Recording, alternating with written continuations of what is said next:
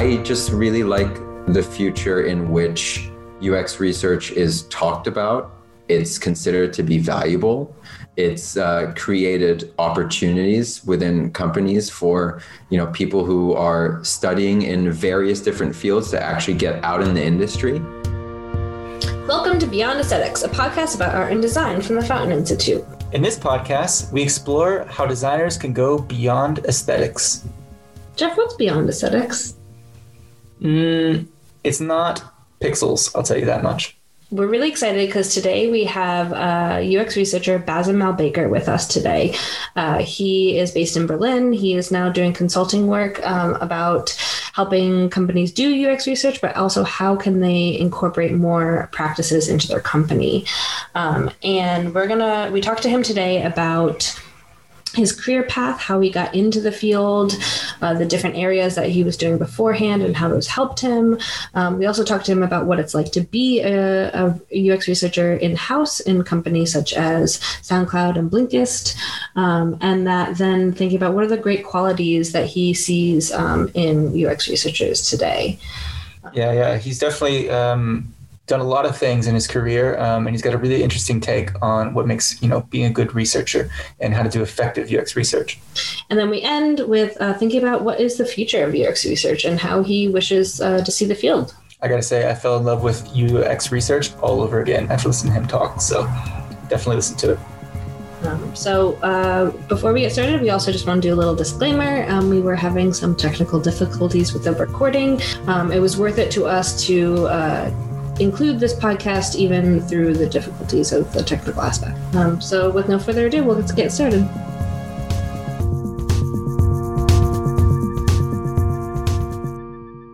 Uh, we're here to talk about a little bit more about you and your career path and uh, how you became a UX researcher consultant. Is that what you would title yourself as?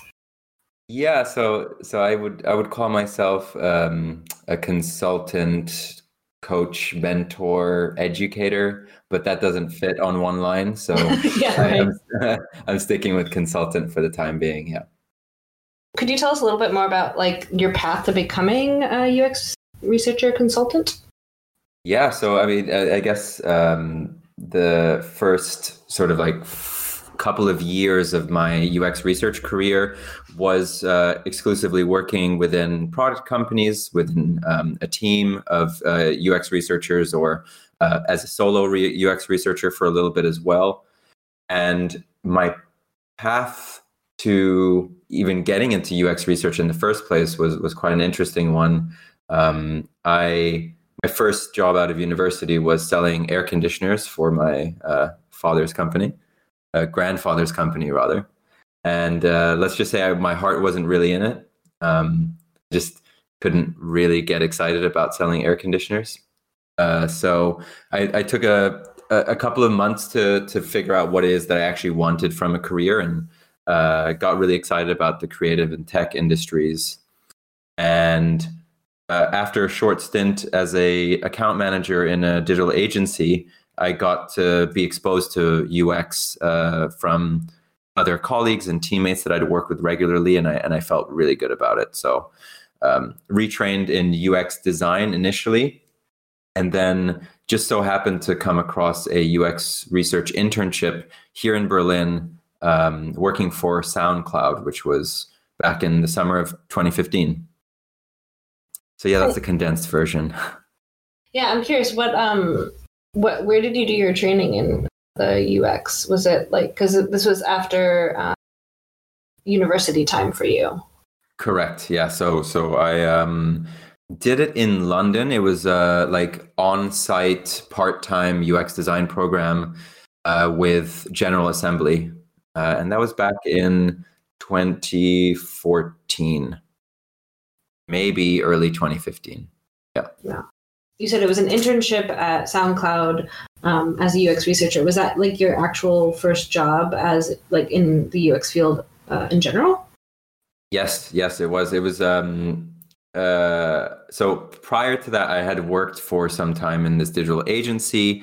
Uh, so we were working with uh, quite a few interesting clients, but uh, when it comes to UX and, and dedicating my my day to day to that, my internship at SoundCloud was the first time I, I really got uh, you know in the thick of it, and uh, that was uh, initially supposed to be just for six months.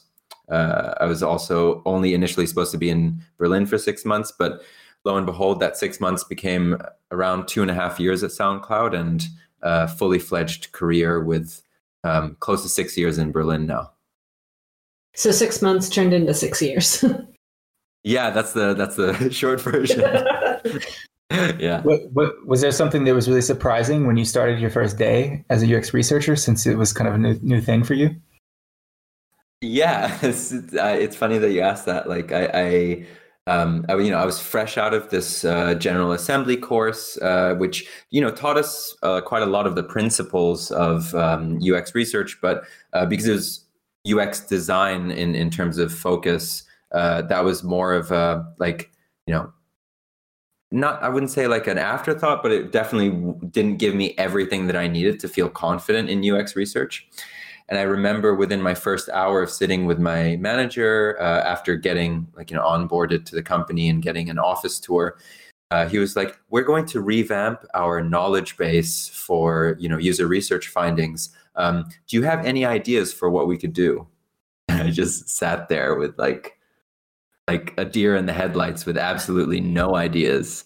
And um, I think uh, the imposter syndrome was uh, at like an all time high on that first day. So I'm, I'm happy to say that it, it, it kind of um, decreased from that point. And once I actually got actively involved with U, uh, UX research, like interviews as a note taker, observer, and uh, eventually interviewer, I started to feel a little bit more at home. Yeah, it's pretty intense as like a first hour on the job. Um, yeah but I kind of like that approach in a way too. Like it feels like they're give like I don't know if it's intentional or not, but there's some sort of uh, like putting or like giving you trust and or like your authority in a way like right off the mm. bat which is an interesting i think if it was an approach it's an interesting approach to like a new hire intern yeah and i, I really think that that is uh, i think that that's a really really good approach to um, you know bringing someone on board. So um, i mean from the onset i was involved with some things that i didn't really feel that comfortable with but it definitely put me in a sort of like stretch zone. Uh, and the fact that i was being given this this uh, trust as you mentioned and um, they they actually did want my input and my assistance that was that was really great. Um, and i learned so much on that job. Um, i think the first like six months um, the the growth that I experienced in that time was uh, fantastic. So kudos to uh, Rob if he's listening to this episode. I'm probably gonna send him the link after this. so it, it sounds like with with that that growing, there might have been some mistakes that you made, and we really like to have people talk about the mistakes. And uh, was there mm. some mistakes you made early in your your research career? Uh, yeah, like all the time. Um, I think the I think the the mistake that I keep bringing up in in this kind of context, or or when I'm um, speaking to people trying to get into UX, is that I was really really obsessed with the idea of coming up with a credible report. So something that was like all encompassing and had all of the information, and um, you know by uh, you know by unfortunate design, I would say the the first report that I really put out there was around 40 pages long. And uh, let's just say that that obsession with credibility got in the way of actually creating something actionable and readable and memorable for my stakeholders. So I, I, put in two months to make this amazing, in my eyes, report that was absolutely perfect. And then when I when I brought it to the team, they were like, "Yeah, can you just give us the highlights, please? Uh, we're not going to read a, a 50 page report." Uh, that was a really that was a really good lesson, and uh, probably my the mistake that still uh, sneaks up on me in terms of uh, like you know the occasional dream or nightmare. And if you could give advice to a UX researcher now, like how would you recommend that they present their research? Yeah, I would recommend um, uh, like I would recommend that you present your research in a way where people can get like the highlights and get the kind of key information at a glance. It doesn't mean it has to just be that, but make sure that there's a section in your research report for that. Um, I would also say try to avoid creating really dense text heavy reports because that's not what people are going to be attracted to reading and it's not exactly going to be very memorable at the end of the day. So i would recommend cutting down text as much as you can um, making sure that you surface those like key findings and insights at a glance. And of course um, let the user speak for themselves with um, all the quotes videos and any sort of like rich imagery that you can put in there that supports uh, any of the findings or um, sessions that you ran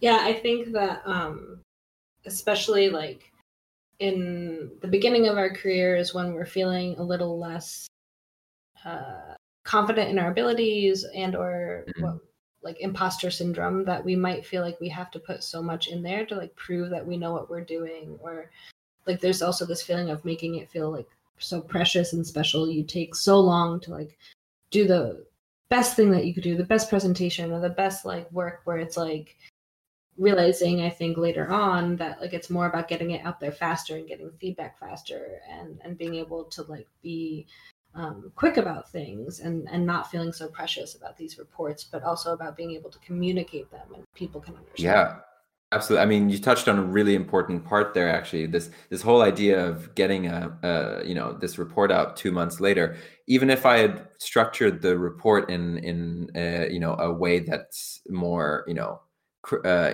insightful and easy to read for for stakeholders if it comes after the the you know time window has passed and uh, you know past the point where they were actually making decisions based on those findings, then that's also not a great uh, you know outcome. So uh, definitely agree that you should know your audience and and know when they need the findings and what they need out of the report to you know make decisions and actually mm. benefit the end user right because um, those changes are are for them at the end of the day yeah i think that's really interesting what you said of like knowing what it is that like somebody like what is like what do they need out of it? Like what are they looking for out of it? Because first of all who are they and what is it? But like you know what you might find interesting might not be what is most helpful for the project or helpful for like what needs the like questions that need to be answered. So i think it's really interesting. Um, yeah absolutely.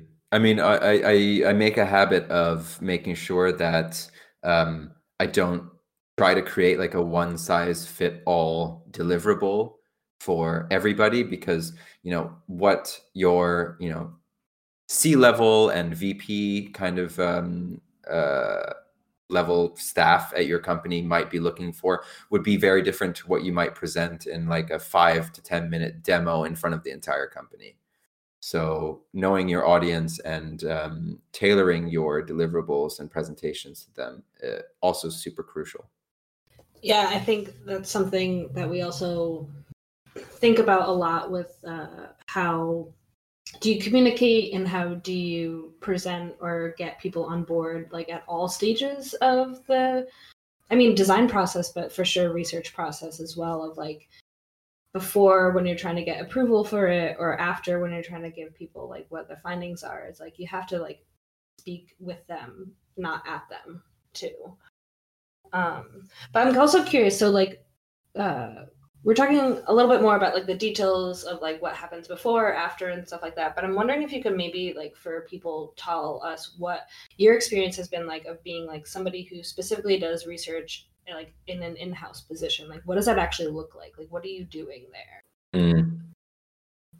that's a great question. Uh, so i think there is there's a lot to do as a ux researcher typically especially if you're um, I, think in my mind the the when a company gets to the point that they need to hire a dedicated ux researcher that means that they are um, either maintaining or building a product that's comp that's complex that has many different stakeholders. Maybe the organizational size is quite large. Um, so i think on a day-to-day basis you are kind of keeping track of all the different projects that are um, in various different stages, whether they're at the very early stage or just a request. Then you are also perhaps planning that you know that interview or scheduling that participant in for that uh, upcoming project. Uh, a lot of meetings, uh, of course, to understand stakeholder needs, and um, then you know uh, uh, a day in the week or a month of a UX researcher is uh, really really varied, and um, there's a lot of coordination, project management, um, presenting, and communicating at the heart of it. I'm curious a little bit about you know your background because it, it, sounds like a lot of the things you're doing is like communication design or you know designing presentations. Um, how did you how did you get better at that? How did you learn how to do those things?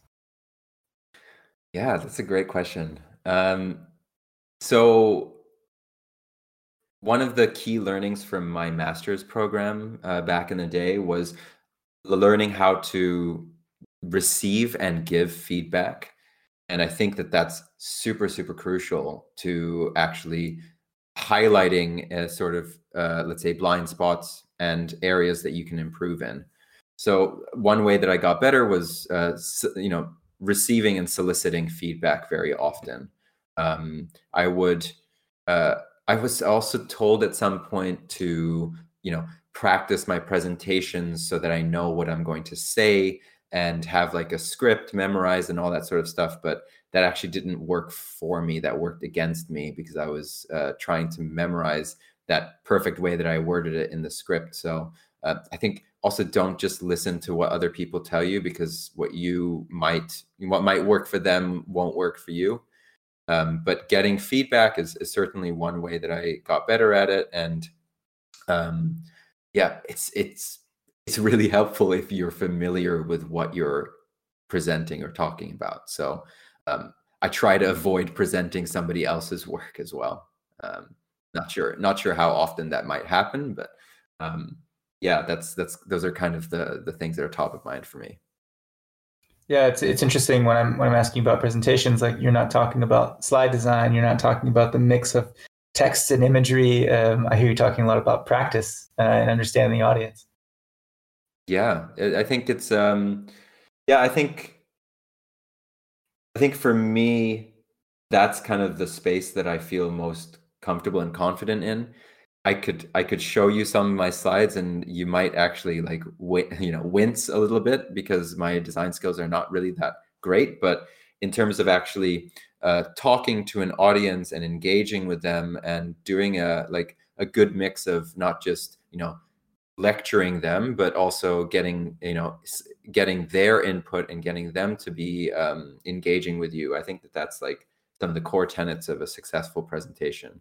Um, because you know especially now you know zoom fatigue is real. And you know, if you're if you're not like you know calling back to the people in the room and and getting their voices at you know junctures of your presentation then they're just going to zone out and start folding laundry. Yeah for sure. I mean you touched on two like big topics that i'm super passionate and interested in which is like feedback and facilitation. Um, and i think I mean, we weren't planning on going here, but it's it's an interesting topic, I think, and and so I'm I'm curious. So you said you didn't. What it was the masters that you got that you said you were yeah. taught about? So it was uh so Hyper Island is a it's a Swedish school, but they have outfits in many different countries and parts of the world, and they are like I guess uh, they provide courses for a wide range of like creative and tech related topics. So um, back when I did my master's, it was called digital media management, but I guess you could kind of think of it as like almost like a digital master's degree, um, where we talked a lot about uh, the different roles in uh, the digital and creative industries. Um, we talked about uh, various different topics like creative problem solving, um, data and insight. Uh, I think we also did uh, project management. So it was a really good overview of all of the different roles and accountabilities within uh, product startups and agencies. Uh, but because it was it was also um, I think maybe the Nordic influence was uh, really seen in this whole like feedback and reflection and learning about the different um, ways to give and deliver feedback and reflect on what has gone past. Yeah. Yeah, I think um, it's not. I mean, in my opinion, it's not uh, kind of highlighted enough or taught enough in a variety because I think it's super helpful in so many industries or so many um, real world situations. Um, and it's something that I feel like I was fortunate to understand um, and was taught um, in a fine arts practice. We just call it critique instead of feedback. Um, and so it's something that I we really encourage and talk to uh, like with designers at every level of like ways to get feedback at a like quicker rate or uh, not being so precious about it and not feeling attached to it um, and things like that. And and it goes so uh, hand in hand with facilitation because the way that you can facilitate feedback is actually what um, like the best way to move forward. And I think like collaborate with people uh, in in a uh, yeah in a group. Yeah, I totally agree, and I, and I I, I think um, I think making that kind of natural, like uh, uh you know putting time aside as as part of your design sprints or process um, uh, also like working that into any sort of like you know manager and and report kind of relationship and and making sure that you're you're really um, you're putting like cadence and and thought behind it. I think that's so um, so important. And um, i think on the other hand uh, you know feedback is a gift but they are crafted of people's perceptions and people might not have the right perception of an event or a moment. Doesn't mean you have to defend yourself against something you don't agree with but it also doesn't necessarily mean that everyone's feedback is going to be that helpful or that accurate. Um, i think that was really helpful for me to understand as well. It really sounds like you've got a, a lot of like generalist skills that you're bringing into ux research. Um, mm Yeah, I'm curious, like how that stuff from the past that you learned um, filters down into a, a, daily UX research practice. Because um, I think a lot of UX designers might see UX research as a specialization within UX design, but it sounds a bit like you're more of a journalist overall. Yeah, I mean it's um it's a really really great question and I I firmly believe that you're not starting from scratch or starting from zero when you decide to pursue a new career or a different career path or you know jump from being a ux designer to a ux researcher i i think that your experiences are so personal to you and they're so important in terms of like your own development that um yeah the some of the things that i learned on that air conditioning job um, oh, how many years ago was it? I don't even know. But like the, the things that I learned in my first job out of university that I honestly I hated it. But some of the things I learned there are were are also still really useful. Like the the act of selling something, the act of like communicating and negotiating. I think that that is something that I still uh, hold really you know dear and valuable today. So yeah, I in terms of the whole like generalist versus um, you know specialist debate, um, I think there's always room for people to bring in their past experiences to what they do on a day to day level, for sure. Yeah, I mean, absolutely. Like we are, we've talked lot on this podcast about like how the random past experiences you have will like lead you direction or not lead you but like have will support you in the direction yeah. and and kind of uh, I like and we advocate for being, especially when you're starting off at a younger or more junior level of like being okay with being a generalist and learning a variety of skills and not feeling like you need to jump into um, a specialization.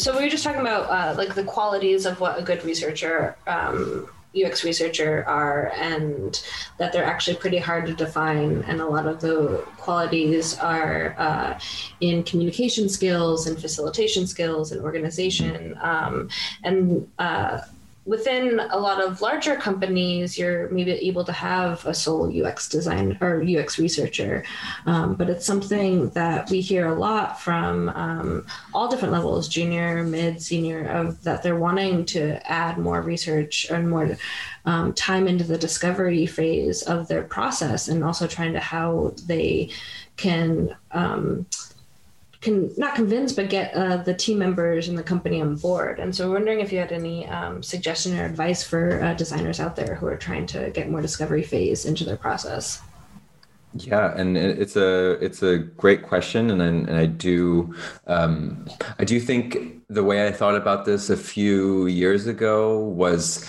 um, in a very kind of like numbers game kind of way. So I was really thinking about like, okay, so how do we actually um, share what return on investment on user research looks like. Um, how can we actually get some numbers going? And and and I think now my answer would essentially be uh, to treat it like a UX research exercise, where um, you know if your manager or you know the key decision making there, uh, maker there in terms of giving you um, research time or resources you know if they are not really you know uh, if they are resistant or if they're not really feeling uh, like it's a valuable thing, there's always a reason behind it. So I, I think the first and foremost thing I would do is really understand why there is this level of resistance or why there is this um, hesitance towards it.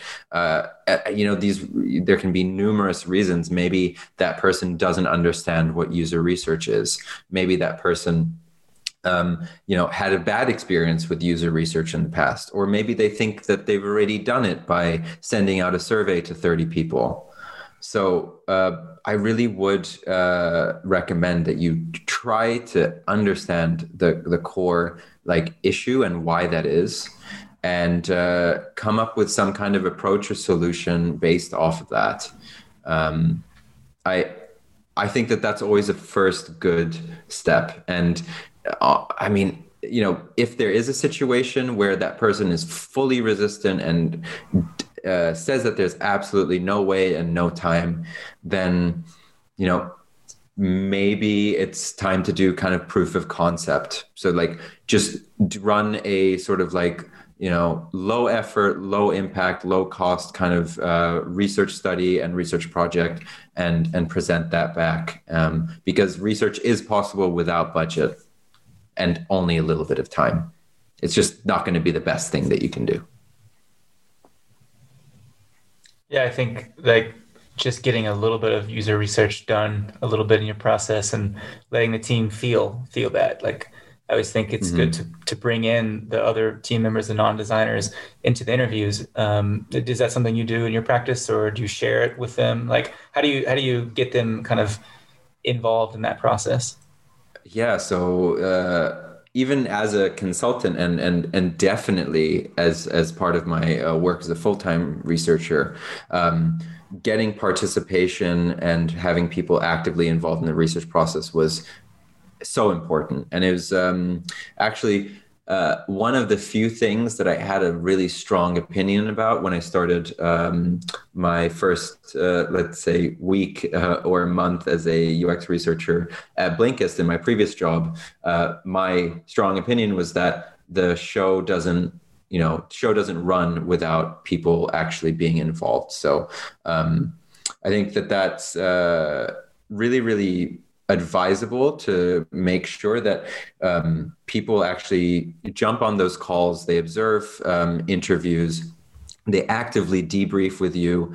Um, and I would argue that even the people that uh, say that, oh, you know, we don't have enough time to do this, uh, or, oh, uh, you know, I, I, I don't really see what my role would be like, just you know direct them and and you know keep telling them about like uh, opportunities where they can join sessions spam slack channels if you have to. I've definitely done that in the past.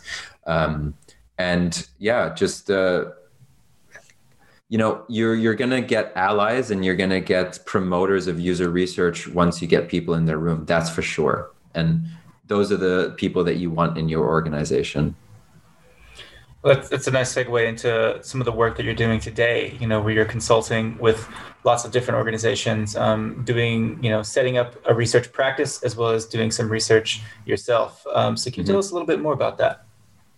Yeah, so I think the so the the the seed of this idea was planted earlier this year. Oh wait it's 2021 sorry. It, it was planted earlier last year i should say um, in 2020 when there were these passion projects that i wanted to get off the ground. But you know in sort of like typical startup fashion or working in tech fashion i just couldn't couldn't really put the time or the energy behind some of those things. So I think it just reached a point where I saw that I wanted to do these things. And I, I also, you know, on a, on a maybe a selfish level, I wanted a little bit more variety in terms of like the problems and the clients and the um, products that I'd be working with. So I ended up leaving in, in summer of 2020 uh, and I didn't know how to pr- like actually set myself up as a consultant beyond the admin side of things, like you know the tax side of things, and you know updating my LinkedIn uh, headline and that kind of thing. But uh, I was fortunate enough to actually have a lot of people come to me. So, like previous colleagues, um, people in my network, uh, discover that I had gone into consulting and and us having a conversation and dialogue about how we could benefit each other. So yeah, it was. Uh, I think uh, I, I, consider myself very lucky and fortunate uh, to have such a big network. And I guess my advice to anyone wanting to go freelance or or wanting to be a consultant is be kind to the people who reach out to you because maybe you know you'll be working with them in the future. Or maybe they'll be talking about you to a you know a friend or another colleague that might need uh, ux research support. So just you know you can't help everybody. Don't make it like detrimental to your own mental health or the time that you have. But uh, certainly you know consider responding to somebody when they ask you a question on linkedin or send you an email. Um, that's how I think uh, quite a lot of my work actually came about. Yeah. So it's in, so you are doing some work with um, doing active user research with people or UX mm-hmm. research with people, but you're also supporting in um, like setting up research practices at their companies as well. Is that correct? Yeah. Yes, yes. So that's also another um, thing that I provide to clients. And uh, so far uh, in my in my work as a consultant, I've done kind of a, a good mix of both of those things. Um, and it's it, I find it quite um, I find I find it quite a challenge to to think of how best to set up a research practice for a company that I'm you know coming into for a, a, a limited period of time. But uh, you know, once again, it really just goes back to understanding the needs of stakeholders and um, you know doing all that discovery research for how to best set up a research practice. It's it's like inception level of meta right there yeah, we definitely feel the same. You know, like starting a business, um, doing a lot of understanding of your your your customers and, and what you're going to do as a business. It, you know, a lot of that is UX research, and I always tell people like it's UX research that really that turned into you know the business that I wanted to start, and mm. not not to sort of just give that back away to your company without uh, trying to learn from it yourself. You know, because the insights you gain in your research can move on to a future startup idea. Yeah, absolutely, and and that's why actually UX research is a really great thing to to you know to add to your list of skills and and you know methods that you're comfortable with, just because it can fuel so many conversations and uh, maybe even lead you to starting your own thing, you know, later down the line. It's it's it's, it's also actually changed the way that I approach conversations with people like active listening and you know giving them space to be able to talk about their own thing before I jut in with my own opinion. It's um yeah. UX research, the solution to all of life's problems. we, we want to give you a little active space here. Um, you know, what do you see? What do you see coming in the future, or maybe what's exciting about UX research to you, like recently or maybe coming up? Yeah, I think about this quite a lot, and and I, I guess what's really, um, you know, I rather than come up with some kind of like um, answer that's steeped in like automation or robotics or you know anything that's like uh, stereotypical in, in terms of what we consider to be future thinking. I just really like the future in which UX research is talked about. It's considered to be valuable. It's uh, created opportunities within companies for you know people who are studying in various different fields to actually get out in the industry. Um, and I, I, guess I'm also really excited when I see um, like true product innovation or like uh, true user centricity in the way that a product evolves because um, you know uh, I, I, use like a um, a workout app and you know I'm, I'm not I'm not going to try and pretend like I use it every week it's actually uh, been months since I did a workout so I'm just opening the app up again for the first time in like six months, and I see all of these changes that address some of the frustrations that I had when I was using it last time around. And I, I feel like user research is is pivotal in making that happen. So I mean, I'm looking f- forward to a future where that continues to happen and and happens at a greater scale. And um, yeah, I, I, I just looking for for like that kind of abundance in terms of uh, the future when it comes to UX research. That's what I'm excited about. Yeah, I mean, I think I would definitely have to agree. And you know what Jeff was mentioning before, um, you know, I'm I'm newer to the side of UX and even mm. even newer to UX research. Like I did visual communication and branding work, um, but I'm seeing like with what we've been working with and and building at the fountain of how um, essential it actually has been and and and helpful and supportive to like what we're doing. Um, so now, mm. you know, I, I, guess I would be considered a convert now. Or I think I just fell in love. I think I fell in love with it all over again. thank you, thank you. Yeah, um, so we really appreciate uh, you kind of talking to us today and and telling us about your past and your history um, and where you see what your experiences have been and where you see the future going. Um, and just wanted to mention uh, that uh, if you wanted to find out more about uh, Basim and what he's doing. He uh, does consulting and mentoring and coaching, um, and you can find out all of this at basim.org, uh, which is B A S I M dot O R G. Uh, he was lucky to and, and awesome to get that that URL. Um, and so yeah, we just want to say thank you so much uh, for coming on with us. Yeah, thank today. you so much, Basim. No, thank you. This was this was really really fun, and I really enjoyed myself. And uh, we didn't have any technical problems at all, which is a first for for for me in in this kind of setting. So thanks so much. I, I really loved it.